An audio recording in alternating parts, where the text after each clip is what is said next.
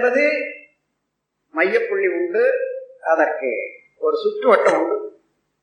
உயிருக்கு மையப்புள்ளி உடலாக இருந்தாலும் அதற்கு சுற்றுவட்டம் இந்த பேரியக்க மண்டலம் முழுமையும் விரியவும் ஒடுங்கவும் வேண்டிய அளவுக்கு ஆற்றல் அதற்கு மேலாக அந்த அறிவு என்ற நிலையை அறிந்து கொள்ளும் போது அது எல்லையற்றதாக காலம் கடந்ததாக வேகமற்றதாக எல்லாவற்றையும் அடக்கி கொண்டு இருப்பதாக உள்ள முழுமையான பொருளாக அறிவை பற்றி நாம் அறிந்து கொள்வோம்.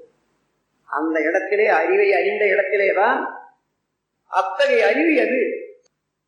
என்று அவ்வறிவையே கொண்டு அறிவை நாடும்போதுதான் அந்த அறிவே இந்த பேரியக்க மண்டலம் முழுமையும் ஆண்டு கொண்டிருக்கக்கூடிய இறைநிலை.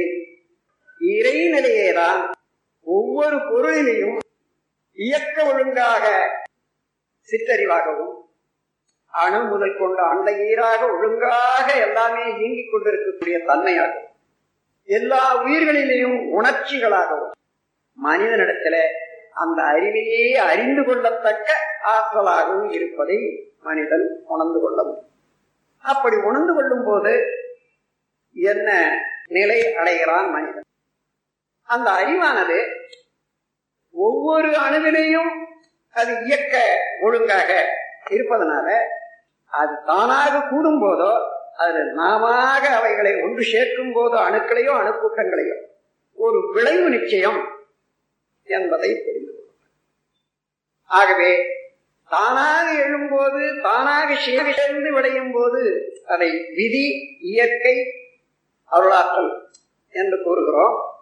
நாம் விரும்பி சேர்க்கும் போது அதோடு இணையும் போது வரக்கூடிய விளைவுகளை வினை விளைவு என்று சொல்லுவோம். இந்த இடத்திலே ஞானம் என்பதற்கு ஒரு விளக்கம் எல்லோரும் எளிதாக காணலாம். இந்த பேரியக்க மண்டலம் முழுமையும் ஒழுங்காக இயக்கிக் கொண்டிருக்கக்கூடிய மூலாற்றலாக உள்ள ஒன்று இறைநிலை. பேரியக்க மண்டலம் முழுமையும் மின் என்ற ஆகாசம் என்ற புகழாக ஆற்றல் கடலாக ஒவ்வொரு உயிரிலும் உயிராக சூக்கும சரீரமாக இயங்கிக் கொண்டிருப்பது உயிர்.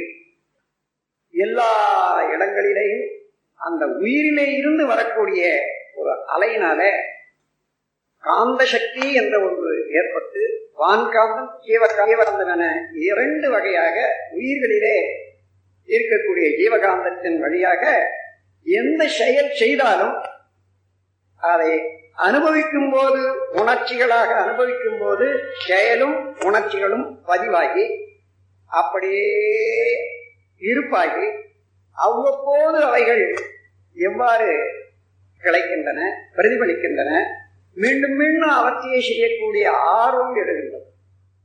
இந்த வினைப்பதிவுக்கு காரணமாக வினைப்பதிவை செய்து இந்த எல்லா உயிர்களையுமே உடலையும் உள்ளத்தை இயக்கி கொண்டிருக்கிறதுக்கு காரணமாக உள்ள அந்த பிரணவ சரீரம் என்ற காந்த சக்தி அது.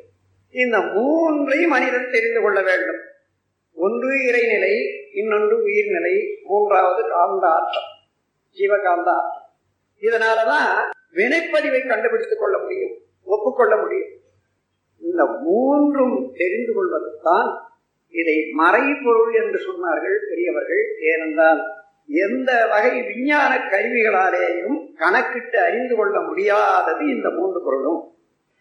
இறைநிலை ஒன்று உயிர்நிலை ஒன்று காந்த ஜீவகாந்த சக்தி ஒன்று. இந்த மூன்றையும் எந்த அளவிலே ஒரு மனிதன் அறிந்து கொள்ளுகிறானோ அந்த அளவிலே வாழ்க்கையிலே சிறப்பு வாழ்க்கையிலே நிறைவு மகிழ்ச்சி. அந்த ஆற்றல் மனிதனிடத்திலே அடங்கி இருக்கிறது. எந்த அளவிலே அவன் அறிந்து கொண்டே போகிறானோ அந்த அளவிலே விரிகிறான் சிறப்படைகிறான் முழுமை பெறுகிறான். அந்த முழுமைக்கு வந்து விட்ட போது எல்லாம் வல்ல இறைநிலையே அறிவாக இருப்பதை உணர்ந்து கொள்ளும் போது அதுவே நான் நானே அது. தத்துவமசி என்ற. வார்த்தைக்கு விளக்கம் காண்பதோடு எந்த அறிவு இறைவனாக இவன் காணுகின்றானோ அந்த இறைநிலையே அணு முதல் கொண்டு அண்டை ஈராக இயக்க ஒழுங்காக இருப்பதை உணர்ந்து கொள்கிறான் உயிரிடத்திலே உணர்வுகளாக உணர்ந்து கொள்கிறான் அப்போது அவன் பார்க்கும் பொருளெல்லாம் இறைநிலையை நிறைவாக உணர்ந்து கொள்ளும் போதுதான் ஒன்றோடு ஒன்று அவை சேர்ந்து விளையக்கூடிய விளைவுகள் என்னாது என்பதை தெரிந்து கொள்கிறான். தானே ஒன்றோடு ஒன்று சேர்க்கும் போதோ ஒன்றோடு ஒன்று கூடும் போதோ அதை அதோடு தொடர்பு கொள்ளும் போதோ என்ன விளைவு ஏற்படும் என்று தெரிந்து மனிதனுக்கு துன்பம் இன்பம் அமைதி பேரின்பம் என்ற நான்கு உணர்வு கொடுத்தான் இந்த நான்கிலே மனிதனுக்கு தேவையானது இன்பம் அமைதி பேரின்பம் துன்பம் தவிர்க்கக்கூடியது. அப்படி துன்பம் ஏற்படுத்தி கொண்டாரையானால் சிக்கல் ஏற்படுத்தி கொண்டாரையானால் அங்கேயே உருண்டு கொண்டே இருக்க வேண்டியதுதான். அதே இடத்திலே செய்தி செய்து செய்து அதே செயலை செய்து அதுவே வினைகள் அதுவே விளைவுகள் அங்கேயே திருப்பி இருப்பதனால மனித அறிவு உயர்வதற்கு வழி இல்லை. ஞானம் பெறுவதற்கு முடியாது. அவன் பிறவி பயனை அடைய முடியாது. ஆகவே உண்மம் நீங்கிய செயல் வேண்டும். என்ற போது எந்த உயிருக்கும் தன்னால் ஒரு துன்பம் ஏற்படக்கூடாது என்ற இயற்கையான உணர்வு மனிதனுக்கு வந்து விடுகிறது. அதோடு எந்த உயிர் துன்பம் அடைந்தாலும் இயன்ற வரையிலே அதற்கு உதவி காத்துக்கொள்ள வேண்டும் காக்க வேண்டும் உதவ வேண்டும். ஒன்று இசைப்பட வாழ்தல் அடுத்தது ஈதல் இசைப்பட வாழ்தல் என்பது துன்பமற்ற செயல். யாருக்குமே துன்பம் விளைவிக்காத செயல். எண்ணம் சொல் செயல். இந்த மூன்றாலும் எவருக்கோ தனக்கோ இன்றோ பின்னோ உடலுக்கோ அறிவு. உண்மை ஏற்படாத அளவோடு முறையோடு ஆற்றும் ஒரு ஒழுக்க நெறிதான் ஒழுக்கம். ஆக இந்த நிலை இந்த ஒழுக்கம் என்பது எங்கே ஏற்படுகிறது என்றால் இறை நிலையை உணர்ந்த போது எல்லா பொருளிலையும் எல்லா இடங்களிலேயும் இறை நிலை பேரறிவாக நிறைந்து அசைவுக்கேற்று விளைவை கொடுக்கிறது. ஆனா அசைந்தாலும் சரி நான் அசைத்தாலும் சரி அந்த விளைவு நிச்சயம். ஆகவே எந்த முறையிலே எந்த பொருளோடு நாம் தொடர்பு கொள்ள வேண்டும் அதோடு உறவு கொள்ள வேண்டும். எந்த அளவிலே எந்த முறையிலே. என்று மனிதன் தெரிந்து கொண்டு அவ்வழியே வாழும்போதுதான் கீதையிலே ஒரு வார்த்தை நீங்கள் கேள்விப்பட்டிருக்கலாம்.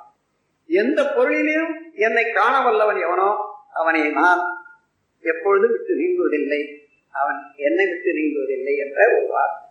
இதே அந்த மெப்பொருள் அறிவாக அணு முதல் கொண்டு அண்டையீடாக உட்பொருளாக இயங்கிக் கொண்டிருக்கின்ற உண்மையை அறிந்து கொண்டால் அப்போ ஒவ்வொரு பொருளோடு இன்னொரு பொருள் இணையும் போது என்னென்ன விளைவுகள் ஏற்படுகிறது என்பதை தானாகவே தெரிந்து கொள்கிறார். தான் ஒரு பொருளோடு தொடர்பு கொள்ளும் போது என்ன விளைவு ஏற்படும் என்பதை அறிந்து கொள்கிறார். இப்பொழுது என்ன? இனி கடவுளை விரும்பி வரம் கேட்க வேண்டியது இல்லை அவர் ஏன்? அப்படி கேட்டு பெறுவது அல்ல எதுவுமே செய்து பெறுவது. செயலினாலேதான் விளைவு வருகிறது. ஒரு பொருளோடு ஒரு பொருள் கூட்டுவதனாலே அல்லது ஒரு பொருளோட தொடர்பு கொள்ளும் முறையினாலே ஒரு உயிரோடு தொடர்பு கொள்ளும் முறையினாலே அங்கே ஏற்படக்கூடிய விளைவுதான் மனிதனுக்கு இன்பமோ துன்பமோ தருகிறது. அப்படி ஒரு தடவை இன்பமோ துன்பமோ அடைந்தால் அதை செய்ய அதற்குரிய செயலை செய்தால் அந்த செயலும் அந்த விளைவும் தன்னிடத்தை பதிவாகி மீண்டும் மீண்டும் மீண்டும் அவையே திருப்ப திருப்ப பிரதிபலித்து அதே செயலை செய்ய ஆர்வமூட்டும் என்பதை தெரிந்து கொண்டால் இறைநிலை உணர்வு உயிர்நிலை உணர்வு வினைப்பயன் உணர்வு. இந்த மூன்றும் மனிதனுக்கு நிச்சயமாக வெளிச்சமாக ஐயம் என்பதை தெரிந்து ஐயப்படாது அகத்தது உணர்வானை செய்வத்தோடு ஒப்பக்கொள்ளல். ஐயப்படாது என்றால் நல்ல தெளிவாக. உணர்ந்து விட்டானே ஆனால் அகத்து அது. அகம் என்றால் உள்ளம் உயிர். அந்த உயிருக்கு உயிராக உயிர் மத்தியிலே இறை நிலையாக இருந்து கொண்டு அது படக்கு நிலையிலே உடல் முழுவதும் பரவியும் அது புலன்கள் மூலமாக வெளிப்புறமாக இயங்கியும் ஆற்றி வரக்கூடிய செயலை மனிதன் உணர்ந்தால் ஒவ்வொரு செயலிலேயும் ஒவ்வொரு விளைவு ஏற்படுவதை நிச்சயமாக அதை மறுக்க முடியாது. அதை மறக்கவும் முடியாது அதை மாற்றவும் முடியாது. ஆகவே செயலுக்கு ஒரு விளைவு என்று சொல்லும் போதுதான் இதை கர்மயோகம் என்று இப்போது நாம் மனவளக்கலையில உணர்த்தி வருகிறோம். நீங்கள் என்ன செயல் செய்தாலும் அந்த செயலுக்கு ஒரு விளைவு உண்டு. அன்று மாத்திரமல்ல அது அப்படியே பதிந்து அதுவேதான் வினையாக தொடர்ந்து வந்து கொண்டிருப்பது ஆன்மாவை அந்த வினைதான். எந்த பொருளும் தொடர்வதல்ல. இவன் தொடுகிறான் விடுகிறான். ஆனா தொட்டதும் விட்டதும் பதிவாகி அந்த பதிவு செயல்பதிவு வினைப்பதிவு தான் ஆன்மாவை தொடர்ந்து வருகிறது. நம் கடமை அறவாழ்வின் நாட்டத்தே.